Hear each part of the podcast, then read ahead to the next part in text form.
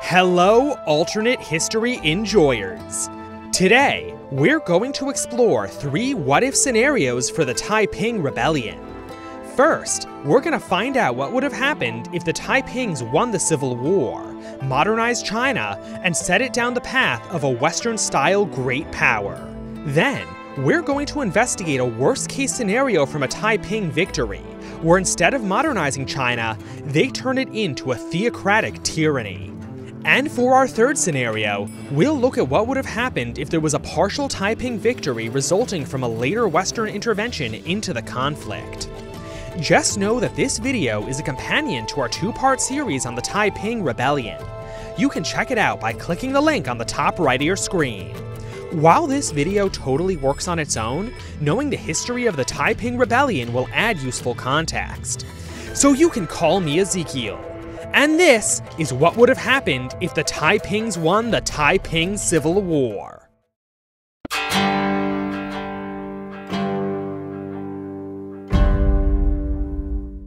The best possible outcome in the event of a Taiping victory would certainly have been Hong Rengan implementing his westernization program on China. If you'll remember from our main series, Hong Rengan was the Heavenly King's cousin who'd spent several years living with the foreign community in Hong Kong. His time studying under and working for the foreigners made him into one of the most forward thinking men in China. As the Boxer Rebellion would prove in our timeline, westernization would seriously disrupt the Chinese economy and way of life, particularly among the peasantry. This would surely lead to unrest, but not the massive rebellions you might expect given the Taiping's differing religion from the rest of China. You see, the Taipings actually liked China's main faith of Confucianism. Their theology was, in many ways, a syncretization between Protestantism, with an emphasis on the Old Testament, and Confucianism. As far as religious persecutions would go, the Taipings would mostly be hunting down Buddhists and Taoists. While there would certainly be rebellions, they wouldn't be massive, and they would be more motivated by economic and social issues than religious ones. The Taipings would also enjoy multiple advantages that would make putting down the rebellions easier. These include a large population of loyal Civil War veterans, a history of using superior foreign mercenaries, and, unlike the Qing, not being bankrupt or having a budget overwhelmed by foreign indemnities. On the world stage, the biggest winner of Hong Rengan's reforms would be China. The nation would enjoy a rapidly developing economy, foreign allies who would actually like China now that it's left behind its Middle Kingdom conceit, and an ability to project power not seen since the Ming treasure fleets of the 15th century. The foreign powers would certainly suffer some setbacks because of this, so one has to ask would any of them try to stop China? Japan provides the best case study. Japan never had to fight any major wars to reclaim its treaty ports, and were later able to join the international system as a great power, no less, by proving themselves on the world stage. However, Japan was never under as much Western influence as China, meaning the Westerners didn't have as big a stake in Japan as they did in China. This means that China would be more likely to see retaliation, if that were to happen, there would be another round of opium wars, as the Westerners try to maintain their trade concessions and impose similar indemnities to those they had forced on the Qing. In such a conflict, the Taipings would only have a marginally better chance at survival than the Qing had. Unlike the Qing, the Taipings wouldn't suffer from as big a technological or institutional disparity, and would have an easier time mobilizing the Chinese population since they were Han Chinese themselves. The Taiping's semi-Christian status would also make an opium war against them very unpopular in Europe, especially in the Protestant UK where it would matter the most. While the Taipings probably couldn't achieve total victory, they could very well resist long enough for the conflict's unpopularity or even intervention from another power to force an end to it. Either way, the Japanese and Russians would be the biggest losers from a westernized China. The Russians would not be able to assert influence in Manchuria like they did in our timeline, and the Japanese would replace the weak China they easily bullied in our timeline with a powerful China that would certainly try to exert its own influence over Japan. That doesn't have to be a catastrophe for the Japanese, though. It's entirely possible that they'd recognize their situation and resign themselves to being a junior partner to China, a role they've happily filled in the past. If it does come to conflict, though, it will be decided at sea, much like how the First Sino Japanese War was decided in our timeline. In that conflict, the Japanese got very lucky and managed to destroy China's entire Blue Water Navy. But against a more developed Taiping fleet, that outcome isn't nearly as likely. Overall, a modernized Taiping led China would be in a very good position going into the 20th century. So leave an ice cream emoji in the comments, because this China is absolutely bing chilling.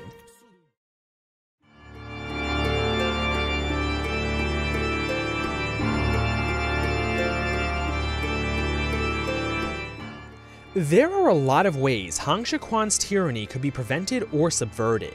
Shi could have been removed from power, but kept as a figurehead in a palace coup, or he could just die young and be replaced by a more competent heir.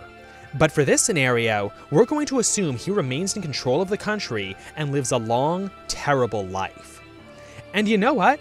We're going to make this scenario even worse by having the Taipings not win thanks to Hong Rengan's plan, but from successfully defeating the Qing in their first march on Peking. That way, Han Rengan will have no good arguments for westernization, since the Taipings will have won the Civil War without it.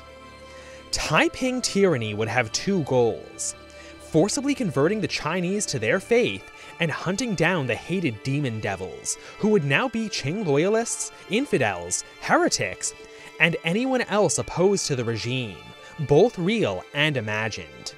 No one would be safe, and massive rebellions would be the result. The foreign powers would have an interesting role to play here. They could easily find themselves in a situation where the only way to defend their treaty ports from the increasingly chaotic China is by expanding their frontiers into it. This would further destabilize the country, forcing them to continue their expansion. This is the exact Indian scenario that the British were trying to prevent in our timeline. But in China, it would be even worse, since there would be multiple great powers competing for a slice. And that's all assuming Han Shi doesn't unite the Chinese against the foreigners and try to undo the unequal treaties by force. A conflict he would certainly lose, but not before causing tremendous amounts of suffering in the process. As long as a maddened Han Shi ruled China, life in the empire would be a nightmare. There's little telling what would happen after his death. But if it's any consolation, the rapid Christianization of China could have some positive long term effects. Because after the tyranny ends, it could make the Chinese more interested in westernizing, as their own faith will have come from foreign lands. China had endured similar horrors in the past, so it could very well find a way to come out stronger on the other side.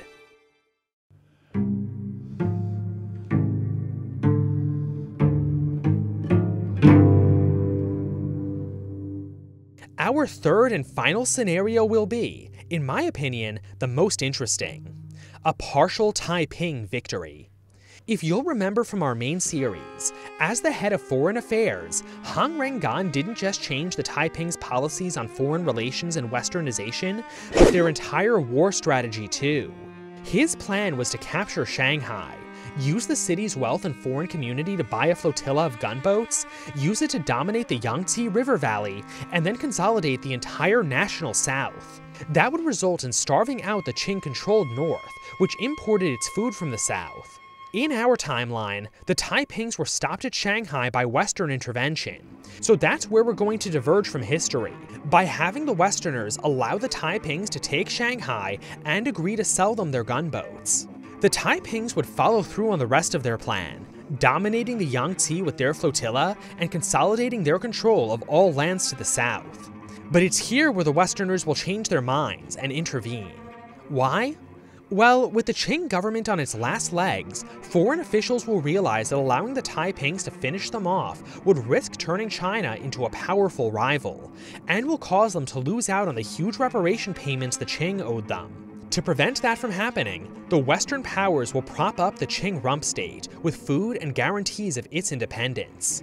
Even with the entire Chinese south and a flotilla of gunboats, it's unlikely that the Taipings could both defeat the Northern Qing and their European allies. So whether they fight it out to a stalemate, or recognize the futility of continuing, the Taipings would eventually be forced to settle for southern China.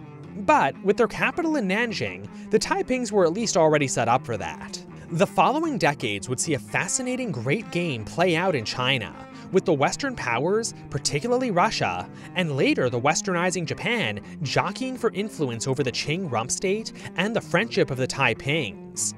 Meanwhile, the Taipings would be trying to win enough Western friends to allow them to finish their conquest without triggering an intervention.